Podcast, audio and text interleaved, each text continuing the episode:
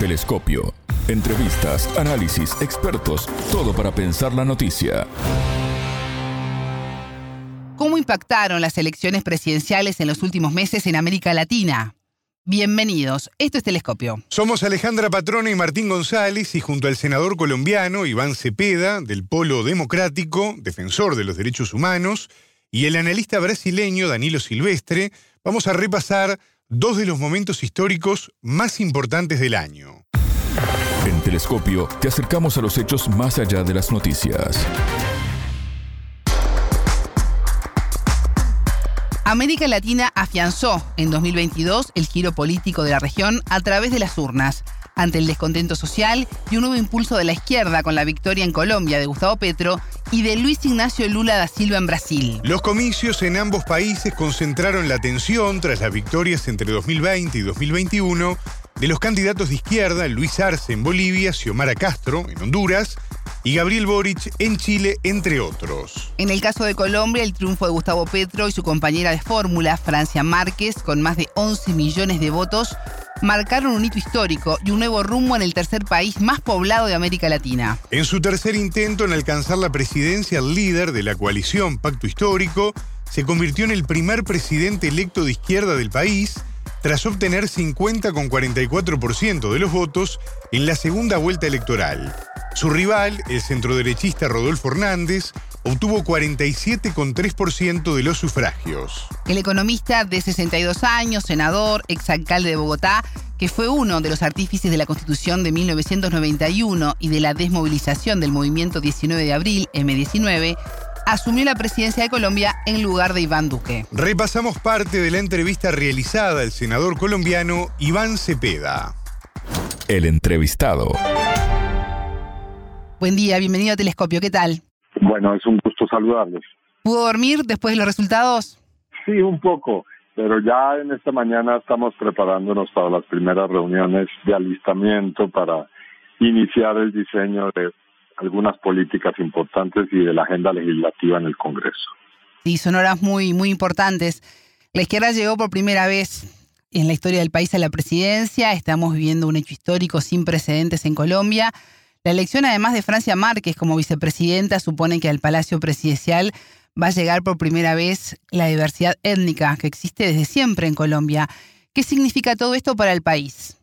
Bueno, es, es el comienzo de un giro histórico la posibilidad de convertirnos realmente en una democracia, de abrirle la puerta a una eh, sociedad sin violencia política, en la que prime la equidad social y en la que eh, en el centro del Estado y de sus decisiones estén las comunidades más olvidadas, los sectores de la población que han sufrido los rigores de esta crisis que padece la sociedad. Algunas de las propuestas más destacadas durante la campaña fueron el cambio del modelo económico y el impulso a la producción agropecuaria. Figuraba allí también una reforma agraria que ataque la desigualdad en, la propiedad y el uso de la tierra, garantizando el derecho a las familias rurales. ¿Por dónde van a comenzar? Porque los desafíos son bastante grandes. Bueno, hay, hay ya diseñadas algunas de las primeras decisiones que se deben tomar Obviamente en esta etapa estábamos concentrados en ganar eh, las elecciones, ahora toda la atención se vuelca sobre el diseño del gobierno y el diseño de sus políticas y, decisiones esenciales. Y aquí ocupa un lugar primordial, como lo ha dicho eh, el nuevo presidente de la República, el desarrollo de lo que se ha llamado el Acuerdo Nacional, que es un diálogo con todos los sectores políticos, sociales, empresariales, para eh, lograr un pacto histórico, como precisamente se denomina nuestra coalición. ¿Y están dadas las condiciones para lograr ese diálogo social? Pues nosotros tenemos toda la disposición para hacerlo.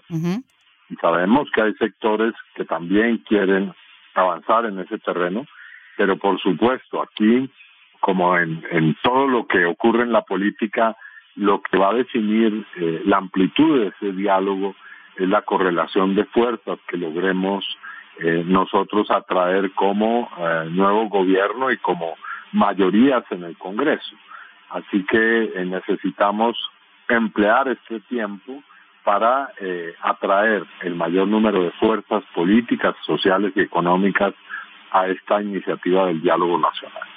¿Se abre un tiempo de, acuerdos y, de acercamiento entre todos los, los, colombianos, más allá de a quién se haya votado en las urnas? Yo creo que sí. Creo que nosotros tenemos toda la disposición a realizar un gobierno generoso, que a diferencia de lo que hemos padecido en Colombia durante tantos años, abra la posibilidad de eh, el consenso y de buscar la convergencia y no la imposición de eh, un modelo. Y al mismo tiempo posibilitar que la paz que había comenzado con el acuerdo de 2016 tenga desarrollos fundamentales en estos años. Así que eh, creemos que están dadas las condiciones para avanzar en esa dirección. ¿Cree que, que podrá concretarse los acuerdos de la paz? ¿Podrán retomarse después de, de todo lo ocurrido con, con Iván Duque? Sí, nosotros una de las prioridades en el Congreso es terminar de llevar a cabo la implementación normativa, es decir, de expedir las leyes y reformas que todavía no se había logrado discutir en el Congreso y por otra parte a través de decretos ejecutivos terminar de llevar a cabo el cumplimiento del acuerdo. Y que eh, lo que tiene que ver con la reforma rural, con la reforma política eh, y también con un nuevo enfoque del problema del narcotráfico van a ser pilares esenciales de la política del gobierno. Usted mencionaba al principio la, la importancia de este diálogo social. Tras la derrota, Rodolfo Hernández llamó a Gustavo Petro y le ofreció su apoyo al presidente electo y le dijo que siempre estará apoyando los, los cambios del país, siempre al lado de, Colombia. ¿Cómo ve la postura de, del ahora ex candidato presidencial? Bueno, como la que está a la altura y, es conveniente y necesaria en este momento. Hernández, por, por eh, el ordenamiento legal, al haber perdido, pero ser eh, la segunda fuerza política, se convierte automáticamente en congresista. Así que va a ser senador de la República y eh, allí, en ese escenario político, pues esperamos tejer con él un diálogo y también desde el Ejecutivo. Ha pasado ya el momento de la controversia, el momento del enfrentamiento y viene ahora el momento del diálogo. Colombia Humana fue fundado en el año 2011 bajo el nombre de Movimiento Progresista y liderado por Gustavo Petro, ahora presidente electo de Colombia. Las alianzas que se han hecho en todo este tiempo involucran al movimiento indígena, los campesinos, la gente joven, los intelectuales. ¿Cómo puede llegar a repercutir todo este entramado en las decisiones de que, se tomen a futuro? Pues eh, esa alianza es, es una alianza supremamente diversa y extensa, porque como bien usted dice, están allí representadas fuerzas sociales que comparten un origen político y social.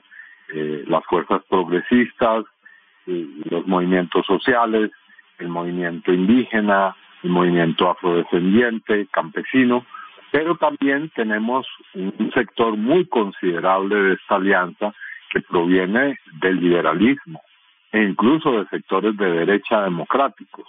Así que vamos a entrar en un momento en el cual hay una eh, necesidad de concertar dentro de nuestra alianza y al mismo tiempo concertar en el diálogo nacional.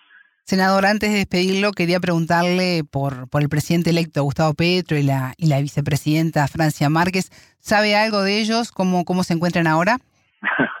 pues ya escuché a Francia Márquez dando las primeras declaraciones e imagino que Gustavo Petro está en la misma labor. El gobierno comenzó ayer y, ahora en adelante, Petro lo ha dicho, eh, este es un trabajo sin horario, así que son 24 horas sobre 24 las que vamos a trabajar todos y cada una de las personas que estamos vinculados a este proyecto. Bueno, senador, eh, lo dejo trabajar, sé que son horas claves, hay, hay muchos desafíos por delante, gracias por recibirnos en estos momentos este, con tanta adrenalina y tanta cosa por hacer. Iván Cepeda, senador colombiano, filósofo y defensor de los derechos humanos. A ustedes muchas gracias, muy amable. Más allá de los titulares, analizamos los temas candentes En Brasil, la victoria de Luis Ignacio Lula da Silva en las elecciones frente a Jair Bolsonaro abrió nuevas perspectivas para la integración latinoamericana pero existen interrogantes si logrará unir a un país dividido. ¿Por qué decimos esto? Lula, candidato del Partido de los Trabajadores, se impuso en balotaje con el 50,90% de los votos frente al actual mandatario Jair Bolsonaro con 49,10% de los sufragios. El país sudamericano está fuertemente polarizado. Uno de los principales desafíos del presidente electo de regreso al poder tras su gobierno de 2003 a 2011, cuando asuma el cargo, será conciliar los intereses de la sociedad. Repasamos parte de la entrevista realizada al analista político brasileño Danilo Silvestre. Momento de análisis. Danilo Silvestre, analista internacional brasileño. Bienvenido a Telescopio. ¿Cómo estás? Es un gusto recibirte. Hola Alejandra, estoy bien. Es un gusto participar de Telescopio con ustedes de Sputnik. Muchas gracias y saludo a todos. Lula ganó las elecciones y volverá a ser presidente después de 12 años. El candidato del Partido de los Trabajadores logró el 50,90% de los votos contra 49,10% del actual mandatario Jair Bolsonaro. ¿Qué llevó al triunfo de Lula?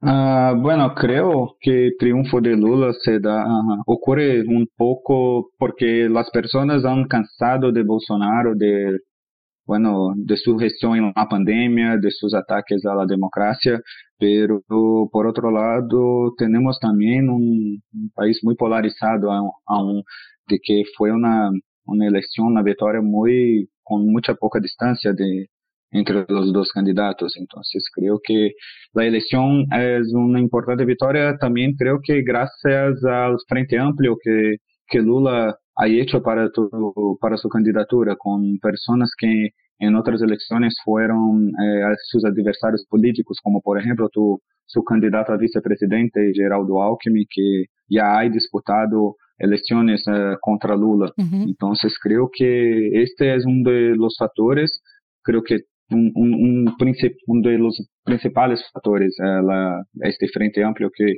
que Lula ha hecho desde partidos más a la izquierda como PSOL a partidos como más a la derecha, como PROS y hasta propio su vicepresidente Geraldo Alckmin. Entonces creo que este es uno de los factores. Otros puntos importantes son la gestión de la pandemia, los ataques a la democracia y también la movilización que, que el Partido de los Trabajadores consigue hacer con sus militantes, con su militancia, con, con la población en general. Y por fin creo también que el recuerdo de de una gran parte de la población de cómo fue el gobierno Lula eh, hasta hace 12 años. Entonces creo que esto es muy importante. Eso creo que es una de las explanaciones para, para su gran votación en Nordeste brasileño, por ejemplo, porque en el gobierno del presidente Lula cuando en, su, en sus Nordeste ha crecido más en la economía, ha tenido más inversiones, ha tenido más universidades, o sea, uh, las personas de Nordeste saben que su vida ha mejorado cuando Lula ha sido presidente en otro momento. Entonces, uh, hay esta preocupación, hay esta gratitud, esta gratitud con, con, con, con Lula. Entonces, creo que eso es importante para para una explanación de que muestra que Lula uh, ha ganado. Tú decías, bueno, el país está polarizado. El presidente electo Lula no tiene mayoría en el Congreso. Eh, ¿Cómo hará para poder mantener el respaldo que le dieron las urnas y que se le permita avanzar en sus iniciativas de gobierno? Sí, sí, creo que Lula va a conseguir avanzar en muchos puntos, pero el fato por no tener la mayoría en Congreso, en Cámara y Senado, Ah, creo que Lula va a tener que hacer muchas conversaciones, muchas negociaciones para hacer la aprobación de sus proyectos, ah, para intentar traer lo que quiere traer como presidente. Entonces creo que esto demuestra también que vamos a tener una oposición que va a tener a intentar hacer la fiscalización del gobierno. Entonces creo que eso puede ser bueno incluso para el país porque demuestra que tenemos que hacer muchas conversaciones, muchas negociaciones para llegar a un punto común. Entonces, no solo no vamos a tener un gobierno que aprueba todo que, que lo quieres y también no vamos a tener un gobierno que no aprueba nada, por, hasta porque, bueno, el Frente Amplio que Lula ha hecho eh, y también sus otros gobiernos demuestran que que es un gran, que sabe hacer buenas negociaciones, que es un gran negociador. Entonces creo que, eh, que en su próximo gobierno, en su próxima gestión, vas a hacer más y más negociaciones y, y también en Brasil tenemos lo que es llamado Centrão, ¿sí? Sí. Que son un grupo de partidos que casi siempre están con el gobierno. Eh, estuvieron ahora con Bolsonaro y antes también estuvieron con Dilma, estuvieron con Michel Temer, estuvieron con Lula, estuvieron con Fernando Henrique Cardoso. Entonces creo que una parte de estos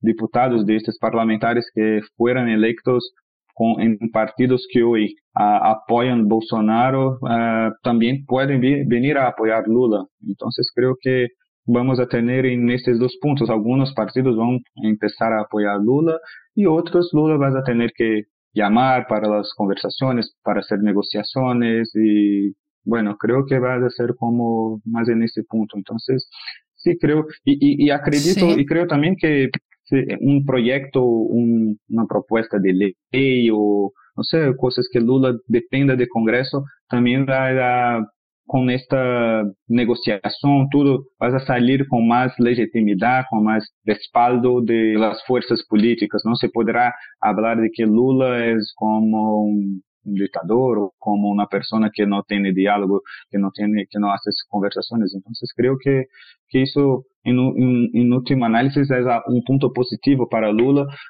Va a tener más trabajo, pero las aprobaciones serán creo que más positivas porque tendrán los puntos y los dedos, vamos a decir así, de, de la oposición de- del gobierno. Creo que por eso va a ser tener un gobierno de muchas negociaciones. Telescopio. Ponemos en contexto la información. Hasta aquí, Telescopio. Pueden escucharnos por sputniknews.lat. Ya lo saben, la frase del día la escucharon en Telescopio. Todas las caras de la noticia en Telescopio.